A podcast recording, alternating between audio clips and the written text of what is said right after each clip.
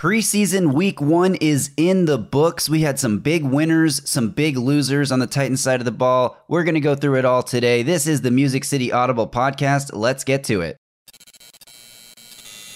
We did exactly what we wanted to do in this football game. Trust me, from a coaching staff uh, standpoint, and the players, they understand, they understood what the goal was. And the goal was not to win the football game. All right, as much as people want to make that, we lost, whatever, it, that wasn't the goal. This is preseason. We went out there and we were able to execute and put our guys in some situations that you just can't get in practice. Winning was not the goal, Justin. That's what Coach T said after the game in his press conference. Coach T acting as the head coach for this game. Uh, a, a, cool move by Mike Vrabel that we talked a lot about. But winning wasn't the goal. It is only preseason, extension of training camp. Essentially, the goal is to go out, execute situations, and stay healthy. I think the Titans accomplished that for the most part. How you doing, Justin? I'm doing well. Uh, I, I, thought Coach T, you know, it, it, that can go both ways, right? I think a lot of fans looked at that and said, well, the goal is always to win, right? I mean, Malik Willis stepped up to the podium and said, no, you always want to win when you step on the field, yep. sort of contradicting what Coach T said just moments earlier. But at the same time, you know, the ultimate goal is to win the division, make the playoffs. That's not, this game doesn't impact that, right? So the wins and losses don't matter during the preseason. So they talked about executing situational football. They talked about wanting to see certain players move up and down, how they respond to playing time in certain situations. Coach T brought up uh, trying to kick a long field goal, right? Getting yourself into situations yep. where you're kicking field goals. They obviously have a battle going on there that you and I will touch on. So while the, the comment was certainly a bit strange, uh, winning wasn't the goal, I, I could also understand where Coach T's coming from. Right. And we're going to talk about winners and losers from the game today. Guys who, you know, played well, played better than we expected, guys who didn't perform as well as hoped. Uh, but before we get into that, I want to remind everyone subscribe to this YouTube channel if you don't mind. We're going to have videos coming out all week. We're going to be talking about training camp practices, uh, joint practices with the Minnesota Vikings coming up this week. We're going to do a preseason week two preview coming out this week. And uh, the, the preview is going to be only on YouTube. So if you're listening to the audio of this, head over to youtube.com slash at Music City Audible Podcast and subscribe to that channel. Give us a like and drop a comment below. Who were your biggest winners and biggest losers in this game? We're going to start with the quarterback battle. What would you assign Malik Willis and Will Levis for this game? Were they winners? Were they losers? It's almost like they're kind of neutral to me. Yeah, it's fairly neutral. I, I, I wouldn't call either of them a loser, in all honesty. Although Agreed. I would probably stop short of calling them winners, if that makes sense. So if I, you are handing out neutral. Yeah, I think Malik is a winner, and it's not necessarily because of how he played in this game on its own, but compared to last year, Oh, he still has a lot to work on, of course, but I think he showed a lot of improvement. He was a lot more sped up in his processing. He was, you know, better at getting out of the pocket when he felt pressured. Not every time. He obviously had a, a fumble on a strip sack. He threw a pretty bad interception that was high. There's a lot of debate about this on Twitter. Should Josh Whyle have caught the pass? We'll get to Josh Whyle in a minute. Maybe, but that's your six seven tight end. That's the tallest like receiving option on the roster, and you overshoot him. He's wide open in a really clean pocket that was yeah. just getting this out of the way. That was on Malik. There's no debate in my mind. I think that that is clear to me. And there's going to be people who want to defend him, and I get it. You want to defend the exciting young quarterback, but come on, you got to make a better pass in that situation. So there were obviously still some negative plays, but overall, from last year, the progression to what we see now, the operation, he had one early delay of game penalty, but in general, he was making checks at the line of scrimmage. He executed the two minute drive before the fir- end of the first half and got the spike in time, despite the Bears' backup defense trying to like hold whoever it was, trying to hold him down and like keep the ball down to make the clock tick, but they got set. Malik got the spike and they executed an end of the half field goal. So overall, I think Malik was a winner. Yeah, I think there's no denying it was significantly better than it was last year, right? Like that's what we've talked about all training camp long. He's showing improvements. The staff has has mostly been filled with praise for him. I thought he gave a really good, honest answer the other day. I, I, I think it was a, a, a clip Paul Kuharsky tweeted when uh, talking about the comfort comfort level this year compared to last year, and he said that I never called a play in the huddle in college, like coming into la- into my rookie season. So, uh, no, anyone denying that it wasn't better, I mean, you, are lying to yourself. You, would be foolish to think so. Uh, his his his a lot of what you said, right? His process was sped up. I thought he was a lot more decisive. One thing you didn't really mention there that I think he, he earned a lot of praise for was um, when he did escape the pocket, he kept his eyes downfield right? That yeah. was night and day difference from everyone remembers week one of the preseason last year when he got pulled for escaping the pocket and running when he had an open receiver and just wasn't comfortable enough to go through his progressions and let the ball go. All of that stuff definitely got better. There, there's no doubt about that. I think some of the negative plays you mentioned are, are also worth acknowledging. You talked about the interception. Um, I'm essentially in agreement with you. I put like 90% of that on Malik, maybe 10% of it on Whyle, because you, sure, you'd like yeah. to see him make a play for his quarterback. But you, I mean, you said all three points I wanted to say there were the pocket was so clean that's your tallest receiving option on the team, and he was wide open, right? Like you've got to make that. There's no reason Josh Whyle should have to jump for that ball, right? Like just right. put it on the numbers. There wasn't a defender within five to seven yards of him, and and and again, the pocket was so clean. There's no there's no having to speed up that throw. There's no oh any sort of discomfort with making that throw. So, and then you talk about the strip sack you'd like to avoid those things. You talked about the delay of game. It's funny. I thought when the delay of game happened, I thought it. Uh, and Mike Herndon, I saw tweeted it, our our pal Mike, where it's like the play before that was the 30 yard completion to Chris Moore, the first play of the game, I believe, where he escaped the pocket, kept his eyes downfield, kept the play alive with his legs, and made a play out of structure. And, and and kudos to Chris Moore as well, I think, for making himself available to his quarterback on what was a broken down play. Um, that was great. And then the next play was the delay of game. And I'm like, well, that's the full Malik Willis experience, right? He, he makes something yeah. happen with his athletic ability. And then uh, I'm going to let you interject here. Go ahead. The only thing I'll say about that in his defense, and I tweeted about it too, was like, oh, come on, there's the operational stuff Mike Vrabel's talking about. Right off the bat, we get a delay of game. But Malik talked about this in the post game they were a little slow because of the review. So Chris Moore on that 30 yard catch, if you remember, he got lit up from the blind side running down the right, field. Yeah. Zero awareness on his part. Like, come on, you're running down the field. You know somebody's going to be coming to tackle you. And almost fumbled the ball, managed to hold on to it. So they had to review that play. So there was a little bit of a delay in getting up to the line and getting the play call in. But that said, he did have time. He was like making a check as the play clock expired. So they had time to get to the line of scrimmage, but it was a little slower because of that. So that's the only little like leeway I'll give him for that one.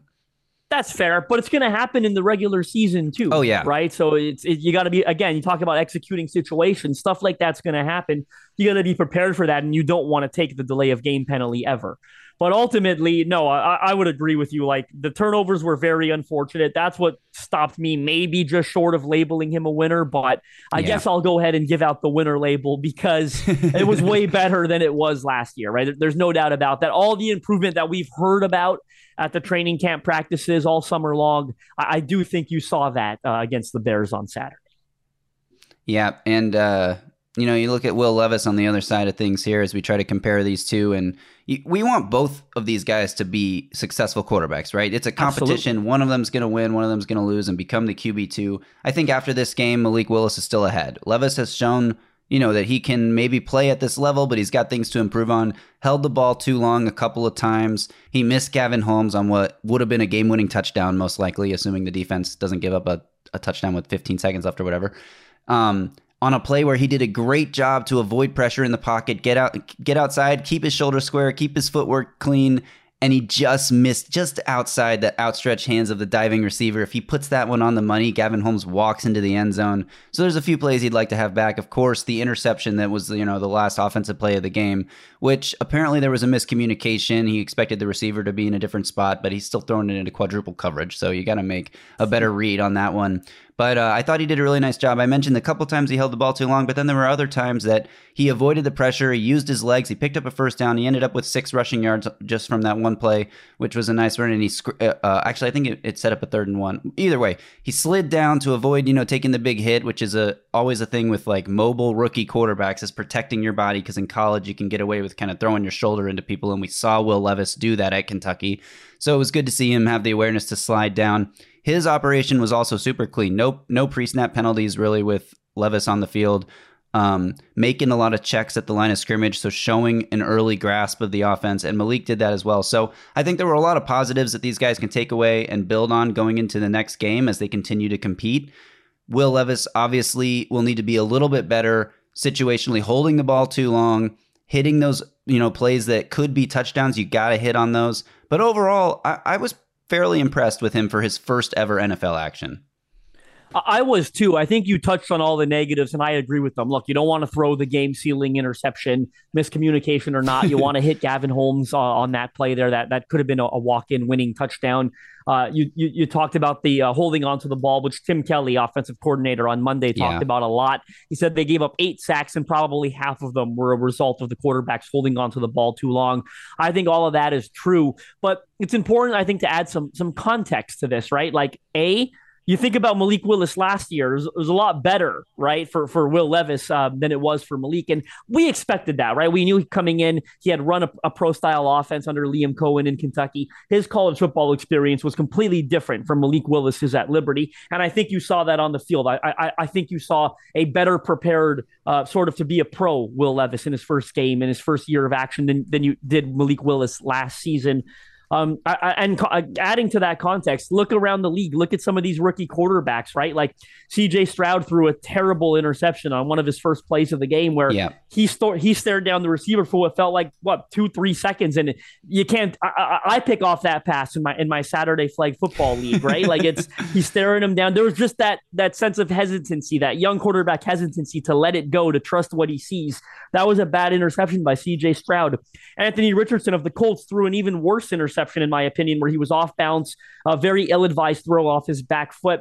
He also put a couple balls right on the money, Anthony Richardson, that Colts receivers dropped. So I want to be honest there as we're talking about a division rival. But you saw those rookie bumps and bruises. Bryce Young was four of six for 21 passing yards, like, and took a bunch of big hits. Like, talk about a just a, a, nothing. There's nothing there, right, to really discuss on Bryce Young's debut. So, and if you look at all four of them, including Will Levis in that conversation, the first four rookie quarterbacks selected, I believe he had the highest uh, yards per attempt uh, out of all of them, and it was by a fairly wide margin. Like he he was letting that thing go. And I think one play you failed to mention uh, was I thought his best throw of the game was that the one to Mason Kinsey where he rolled out of the pocket, he rolled to his right, he bought himself time, and he hit Kinsey for a first down, which ended up being a, a, a pretty big gain. I thought I thought that was the shades of Will Levis you want to see, right?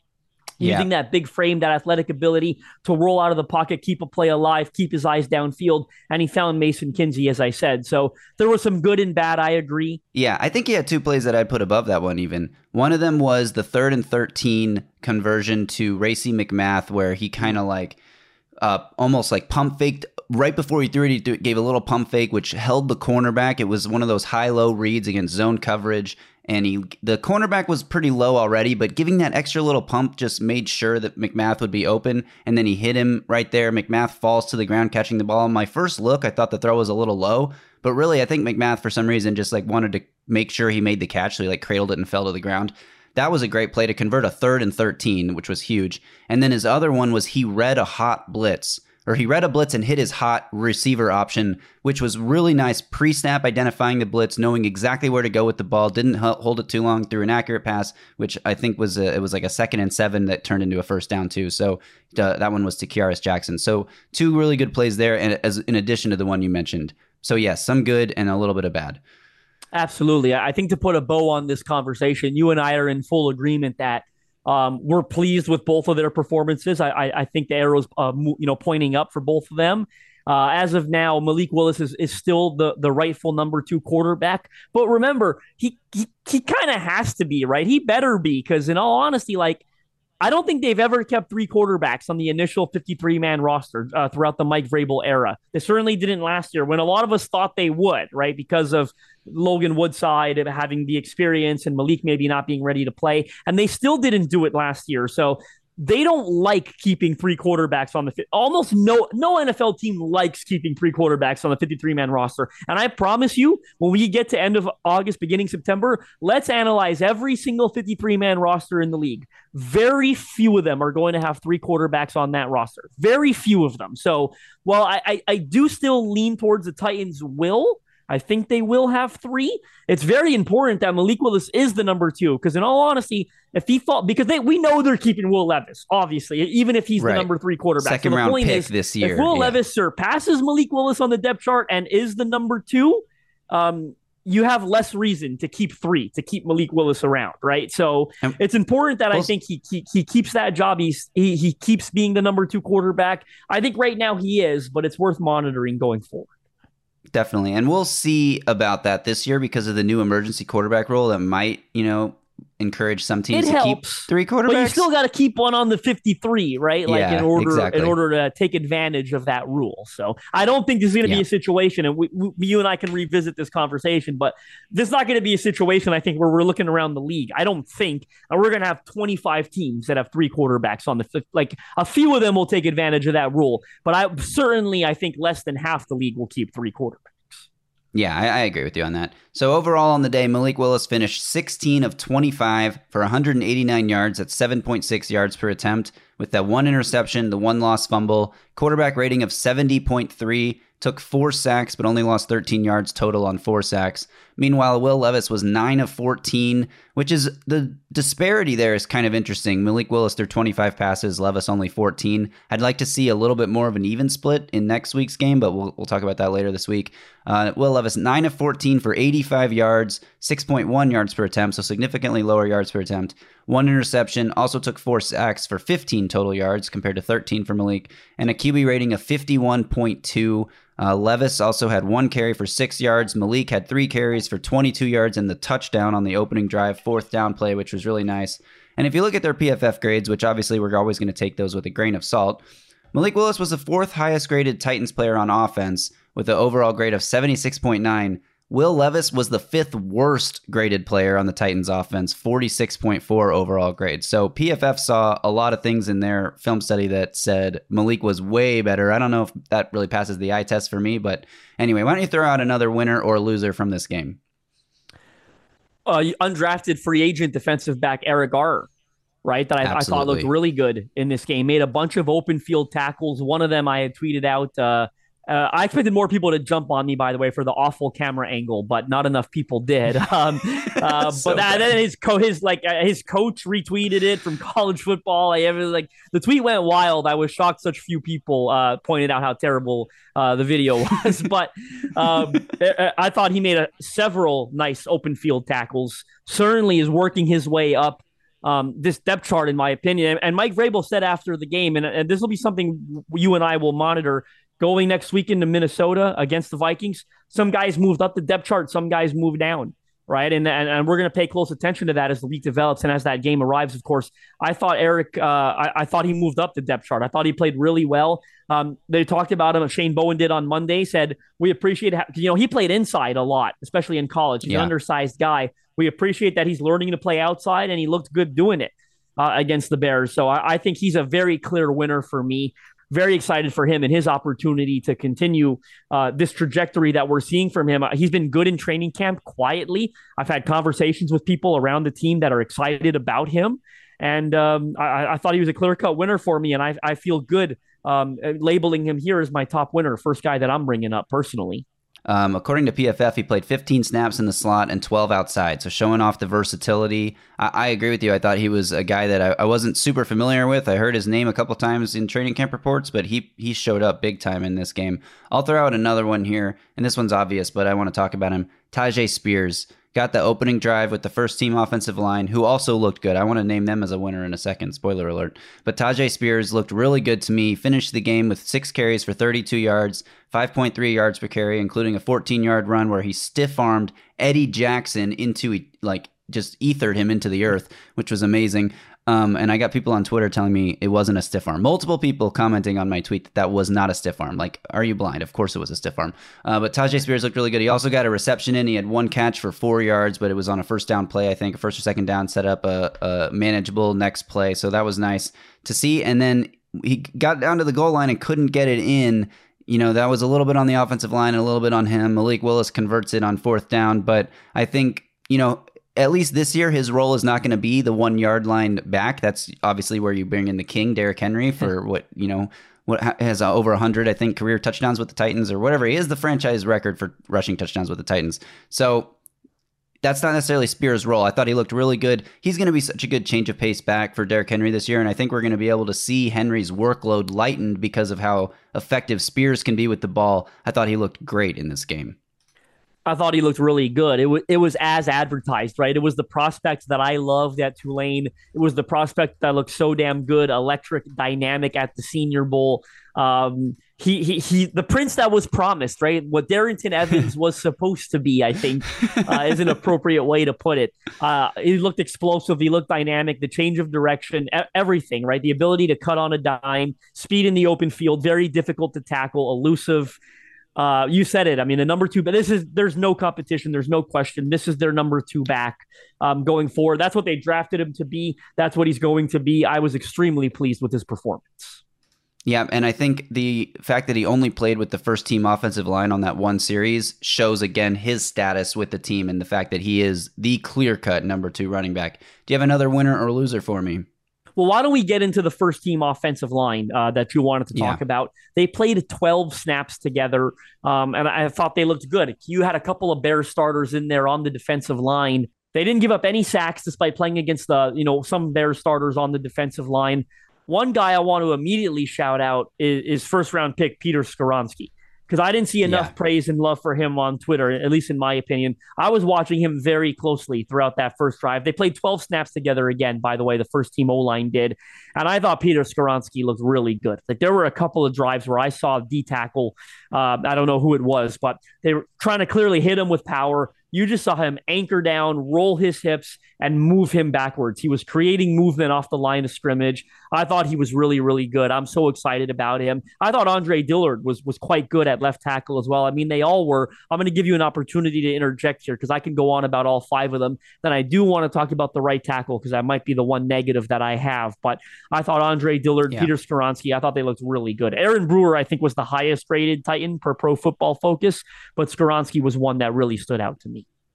Yeah, I was about to say that. Skoronski, you know, he had a, a, one play that you might want back, which was down near the goal line. He was climbing to the second level, and the linebacker cracked him really hard and, and knocked him like off his path. And that was the one play that Skoronski was probably like, whoa, okay, this is the NFL. But for the most part, I agree. He was super solid in his debut. And another example of a guy that they clearly feel good about because he only played those 12 snaps, didn't come in with the backup offensive line, even just to like get reps in and get working. They felt like they're comfortable with where he is, so he didn't need to. You mentioned Aaron highest graded Titans player on offense in this game, 81.9 overall grade. Uh, Daniel Brunskill was second, 79.9. So great showing by those two guys. Andre Dillard was ninth. Uh, with a 70.0 overall grade. So all three of your offensive linemen that you kind of had questions about, I guess, and, and then p- throw Peter Skoronski in there. He didn't grade as highly on Pro Football Focus, but I thought he did well. And then the one area where you're maybe a little concerned is Chris Hubbard. He was the lowest graded of the Titans, starting offensive line, 22nd overall, highest graded Titan on Pro Football Focus, 57.8 overall grade. He was the one guy that you're like you knew going in he was probably not going to be the the best guy. You know, we have we're hesitant about Andre Dillard because of how much he's had to play, hasn't had to play in the last few years. We're hesitant about Peter Skoronski because he's a rookie. We're hesitant about Aaron Brewer because he's changing positions. We're hesitant about Daniel Brunskill because he's a career backup who's now going to be a starter. But all those guys showed out and played well. You're obviously concerned about the right tackle because Chris Hubbard signed off the street a few you know days ago, and Nicholas Petit-Frere suspended, who we'll get to in a second. Um, could have been better, right? Those that's the one guy that could have been better, but overall he held his own. He wasn't like he was the I guess the weak weak link, but if you have just one weak link on your offensive line, you can help him out with the tight end over there with the running back and pass protection and uh, moving guys, you know, with combo blocks in the run game to help that position out. And I thought he was good enough to maintain the lead for the right tackle job, especially when you t- when you look at how the backup offensive line played. Well, I, I, think that's a fair point where, yeah, he probably maintained the lead, but I, am not going to give him too much credit for that. I agree it's more so because the backup offensive line looked so bad.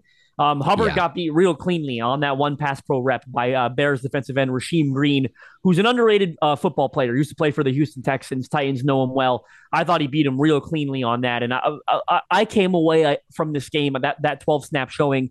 I think a bit more concerned than you did. I, I think you bring up some good points where if he's the one weak link, you can hide it a little bit. You offer help. You just got to get by, right? Essentially on that side. But yeah. I, I was hoping to see better from him, and I didn't. Yeah, and and that's you know what it is what it is. Like it was only twelve snaps. Maybe in more snaps he would have done even worse, but he's got to be the clear cut second because I'll throw out some losers here for you. Some losers were, I mean, mostly the entire backup offensive line minus Justin Murray and Corey Levin. Those guys played well. but Andrew Rupcich had a pretty rough game. Pretty rough game. Zach Johnson was horrible in this game. I don't even know if he survives the week on the, the you know the rest of the week on the team. Like they, that's a position they could be churning. They know they need offensive line depth, and he was really bad. Didn't look like an NFL player to me. Nicholas Petit Frere, who's supposed to start, you know, he's got the first six games suspended, but coming back, you expect him to be your starting right tackle. He was not good. Only played uh, 17 snaps. How many pressures did he give up? Like four pressures in those 17 snaps, 13 pass blocking snaps. Gave up four pressures. That's one pressure every four snaps, essentially. That's horrible. I mean, this is a guy who's got to be getting back into things, but he's not, not like he's been sitting out of training camp just because he's suspended. He's not going to be away from the team until the end of training camp. So that was not a good showing for him. I think overall the tackle depth did not look good. I was hoping for better things from Andrew Rupcich, and you just we didn't get it in this game. Yeah, I mean, we could label the entire backup O line losers, right? And and that's a pretty common theme for most teams around the NFL. If you paid attention to Twitter this weekend, but uh, you're right. Zach Johnson did not look good at all. Andrew Rupcich, I thought that was interesting that he came in as the second team right tackle. It seemed like they're giving him the most opportunity uh, to replace Chris Hubbard at right tackle but there's there's there's no way in heck he he closed the gap in that competition, right? Like he gave up a, a team high five pressures. He did play the most snaps out of any offensive lineman on the team. I believe it was 46 total snaps for Andrew Rupcich. They obviously wanted to see a lot of him as they give a young player a, a chance to be the starting right tackle for the first couple of weeks, but he did not look good. Uh, I thought Jaelyn Duncan was okay. I, I, don't think, at least I do not think Jaelyn Duncan was as bad as Andrew Rupcich and Zach Johnson were. That was encouraging, mm. especially because he's a you know a young sixth round pick that has to play both left and right tackle uh, throughout this game. That's not easy. And I've, I've talked about that all summer long that that's not going to be easy for him because he played left tackle exclusively at Maryland. But I want to give you a chance uh, to come in here because I, I, I'm not I'm not going to label him a winner, but I do think he was better than Zach Johnson and Andrew Rupcich were. So I, I, agree that he was a little better. Duncan had 28 snaps all at left tackle. In um, 18 pass blocking snaps, he gave up four pressures and two sacks. So not not great. I mean, that's PFF charting. I can't remember the. I remember the one for sure that Duncan gave up. I can't remember the other. In all honesty, it's not something that sticks out to me as oh that was something Duncan gave up. The one I remember yeah. for sure. I think it was he was beaten by Terrell Lewis. I think uh, while he was playing that was left a play tackle, action one. I, yeah, I don't recall the other. And... But anyway, um, I think we're we're confident labeling the whole backup O line losers. Like you, you said, Corey Levin. I mean, Corey Levin's their sixth best lineman, so that's no surprise that he fared yeah. better than the rest of them. But tackle depth, you know who didn't get into this game is John Ojukwu, unfortunately, yeah. as he's still nursing an injury. I'm sure after this performance from Andrew Rupcich, from Zach Johnson, from some of the other guys, I'm sure they're very, very anxious to see John Ojukwu. Yeah, me too. And and I hope he gets back healthy soon. Obviously, the Titans are super tight lipped about injuries, so we have no idea how serious it is or how bad he is, but he hasn't been placed on any kind of list. So that tells you that they expect him to be back at least somewhat soon. Um, let's throw out a few more winners here. I'm going to go with some of these receivers, especially the UDFA's Kearis Jackson and Tre'Shaun Harrison. They were in the top five overall of the PFF grading for this game for the Titans on offense. Kearis Jackson finished only two catches for 34 yards on three targets. Um, but one of them, he made a guy miss and picked up the first down I mentioned earlier on the Will Levis throw. And the other one was on the two minute drive trying to go down and, and win the game with Malik Willis at quarterback. So two huge plays for Jackson. And then Tre'Shaun Harrison also finished with two catches for 34 yards on three targets. Also had a play on the two minute drive. So I mean, these guys who were UDFAs that we were hoping to come out and make plays, nobody on the receiving end had like a huge game. The leading receiver for the Titans was Racey McMath, three catches, 53 yards. Mason Kinsey was next, four catches for 40 yards, and then it was Jackson and Harrison with 34 yards each. So, you know, they're rotating these guys a lot. They're not getting as much opportunity as they would in like a typical NFL game. So to come out with, you know, 34 yards, you hear that and you think, oh, that's not very productive. But given the amount of snaps they actually played, I think it was good. And I was impressed with both of those guys. So I'm going to put them as winners.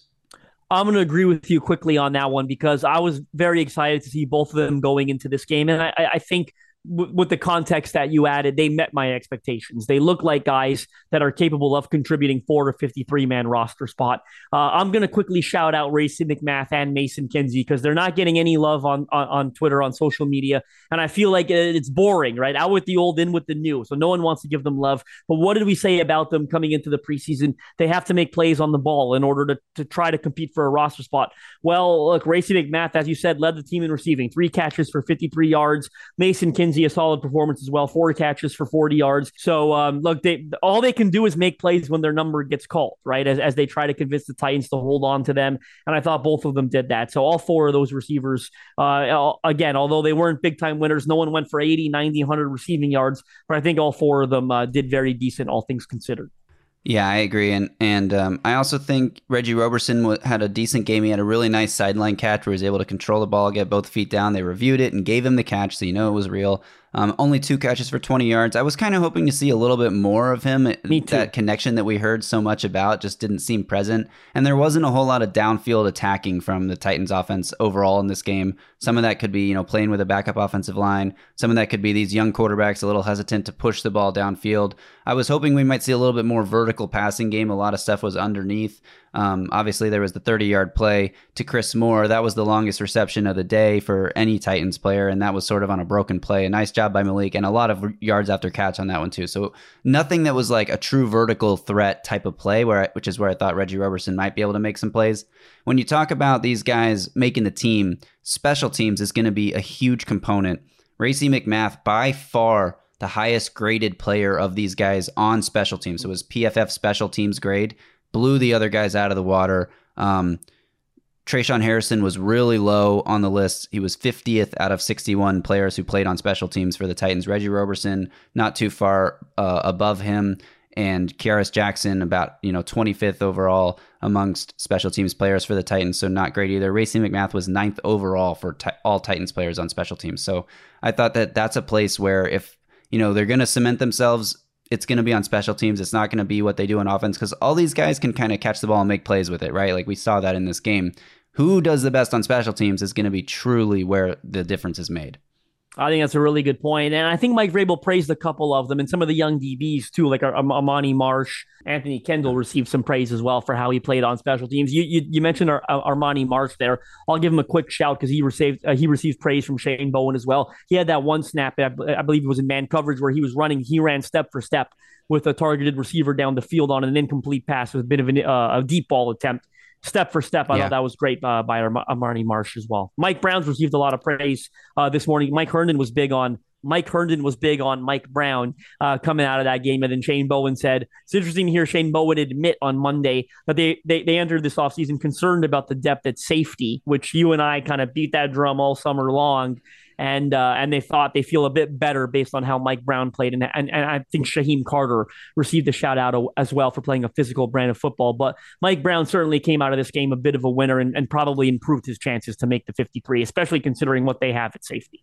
Absolutely. I think safety depth overall was a winner for this game. And I want to include Elijah Molden in that because he only played that first drive uh, with the defense where, you know, the, didn't play a ton because he's viewed as sort of a starter, only played 14 total snaps. So Elijah Molden in the safety role. He played all 14 of those snaps at, at safety, not at corner, not at slot corner or whatever. So he's fully transitioned, it feels like. And he had a nice play early in the game in, in run defense, coming up into the box, slipping a block and making a tackle. So nice to see Molden back out there healthy, making plays. And I think that he's cementing himself as someone who can play safety for this team. You mentioned Mike Brown. I thought Armani Marsh was decent too, although he didn't get a very good grade on PFF. He's he was playing slot cornerback mostly anyway, so not exactly the same thing. But overall, I think the safety depth was a winner. I'm gonna say a couple losers here. Nick Westbrook Ikhine was a big, big loser to me because all offseason, everyone in Titans fans have sort of been like, he's a lock to make the team. He's been here for however many years. He's got the trust of the coaching staff. If that's the case, then why was he playing well into the second half with the offense out there? That is a horrible sign for Nick Westbrook Ikhine's status on this roster. Look, the coaches aren't going to get up at a press conference or a podium and tell us anything about where any player stands, you know, on the depth chart with the roster. But what they are going to do they are going to tell us where those players stand by how they use them when they play in these preseason games. And the fact that Nick Westbrook Ikhine was out there in the second half, come on, man, this guy's supposed to be a lock to make the roster. I don't buy it. He played 20 snaps in total, which was the fifth most of the 10 receivers that played for the Titans. Those 20 snaps 19 for Kearis Jackson, 18 for Tre'Shaun Harrison. I think those numbers wow. are the most telling for you in regards to where Nick Westbrook Ikhine is. I agree with you. I wrote an article on it Monday morning uh, for Music City Miracles. I, I, talked about you know three sort of observations from the snap counts. That was my number one observa- observation: 20 snaps for him. doesn't seem to indicate that his roster spot is safe.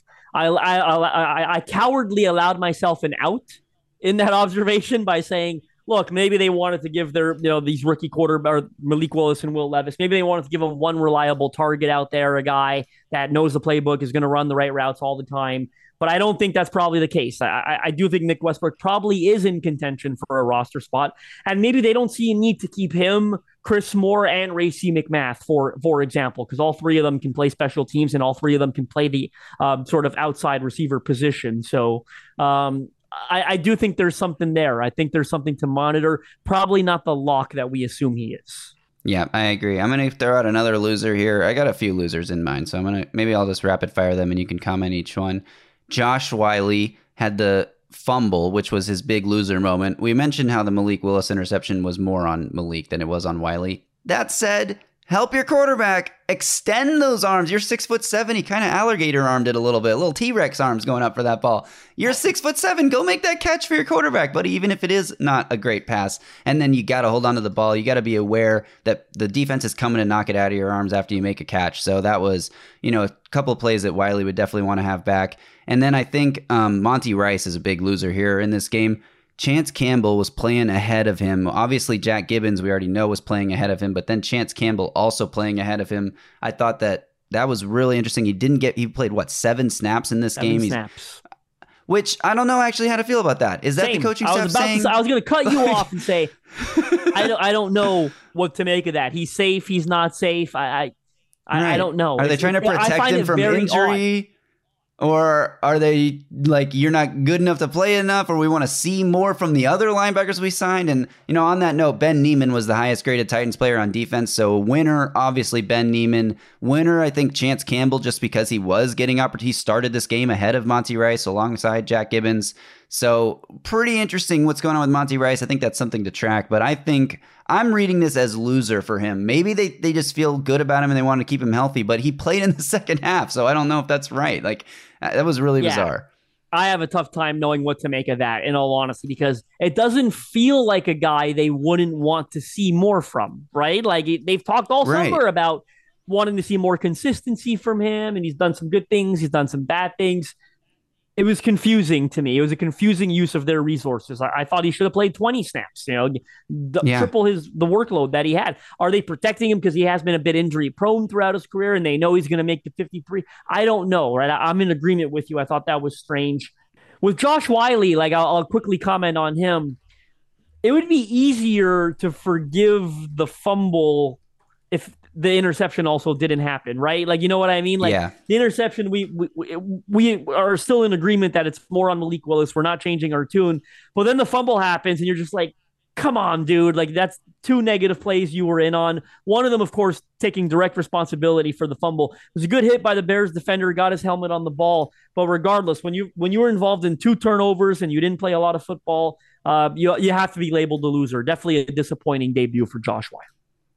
Yeah, I agree, and he'll, he'll you know he'll have more chances to get better as his first game, like you said, as an NFL player. So not like it's not the end of his career, obviously, but for this game, he was definitely a loser. Another winner for me, Julius Chestnut. Chestnut was the most productive Titans player in this entire game, totaling 61 yards from scrimmage, seven carries, 46 yards, two catches, 15 yards. He was running hard in the second half and was able to keep the offense on schedule, especially like when they got the ball back with a chance to go win it with what three or four minutes left on the clock, and they're running the ball still, almost like you would do if you had Derrick Henry out there. And Chestnut was productive. He was giving them good yards. He had a, a long of 26. He had a 26 yard run in this game. So the most productive player on offense from scrimmage was Julius Chestnut. I thought he was a winner. Yeah, I'm glad you shout out Julius Chestnut because there's some interesting things going on there in the backfield that I think are worth touching on. Number one, uh, uh, Jonathan Ward appeared to have suffered a minor injury against the Bears. Uh, you know, he he was a favorite of you and I to be the number three yeah. back on this team. So that that we have to monitor and track what the progress is for that injury. I don't know that we'll see him against the Vikings on, on such short turnaround, especially with the, the joint practices coming up.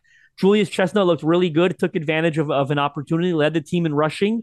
Uh, Hassan Haskins, like, just is a special teams player, right? Like, I think you're going to agree with me. Like, just the total lack of burst, in all honesty, total lack of explosiveness um, does not make him a, a, traditional running back that you want to run between the tackles. In all honesty, so cut him. That's three things cut I him. just pointed out. And I want to point out one more.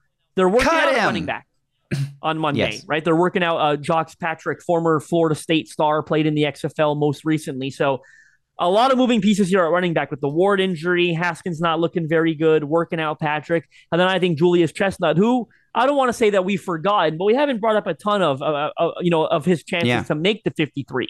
You and I haven't talked about that a lot. You know, he made it last year, and we, we almost wrote him off this summer. We thought Jonathan Ward is going to take that spot, but Chestnut looked good. He ran with a sense of urgency. He ran.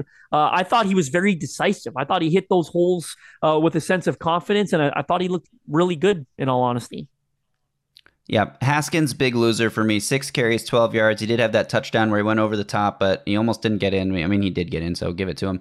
Um, he also returned two kickoffs for 40 yards total, 20 yards apiece.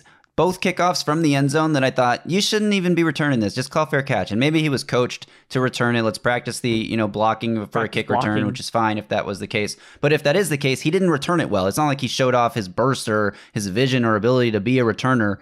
Look, you're you keep Hassan Haskins around because he's good on your punt coverage and your kick coverage team, not necessarily as a returner. But man, with all the legal stuff hanging around him, I know they want to wait for the facts to come out.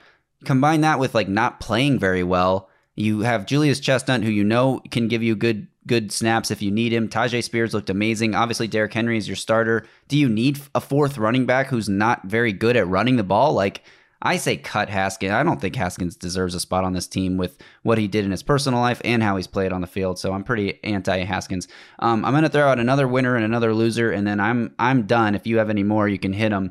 Winner: Caleb Shudak. Loser: Trey Wolf. Caleb Shudak made his one field goal attempt. Trey Wolf missed his from 48, no good wide to the right, which, you know, 48's not like a super easy field goal, but you'd like to see in a kicking competition. These guys step up and be able to make it. He had the leg, he was just the accuracy. It's kind of what we've talked about. Shudak's 40 yarder was barely good from 40 yards. Not great sign either. So I think the Titans are maybe a little bit in trouble at the kicker position. You'd like to see them get a few more opportunities over the next couple preseason games to prove that they can kick at an NFL level. Maybe, you know, first kick as an NFL player for Trey Wolf getting out there. He made the extra point, actually, so it wasn't his first kick, but first kick as an NFL player getting out there, and you'd like to see him knock it down, and he didn't. Caleb Shudak also kicked the ball off out of bounds on a kickoff attempt, so that's also horrible, and you don't want to see that because that gives the other team such a huge advantage.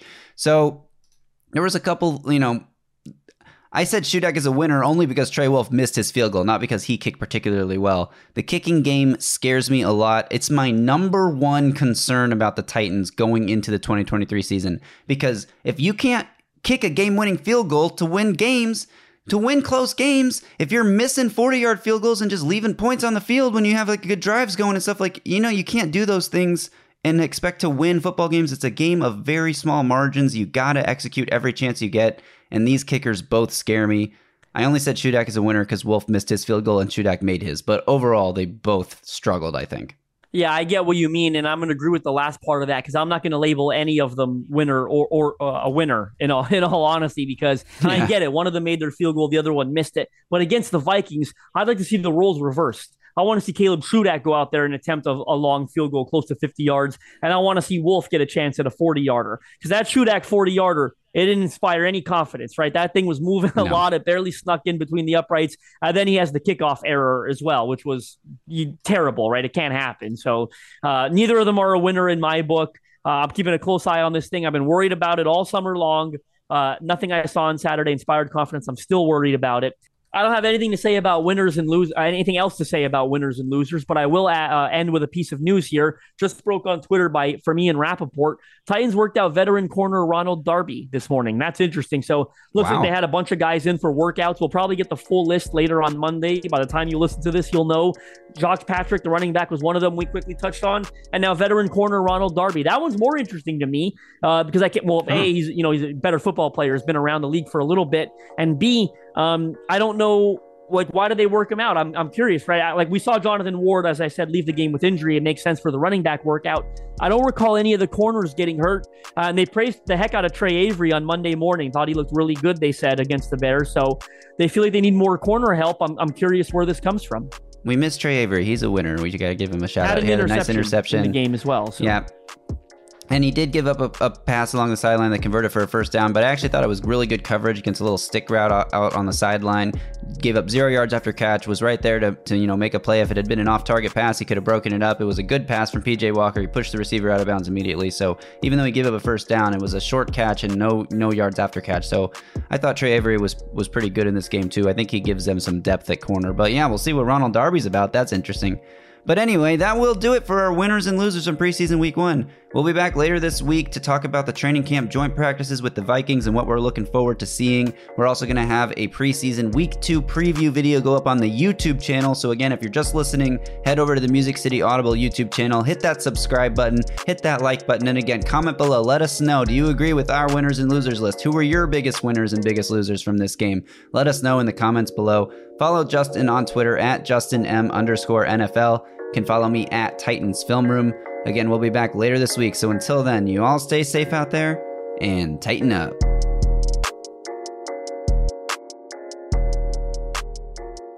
A Broadway sports media production.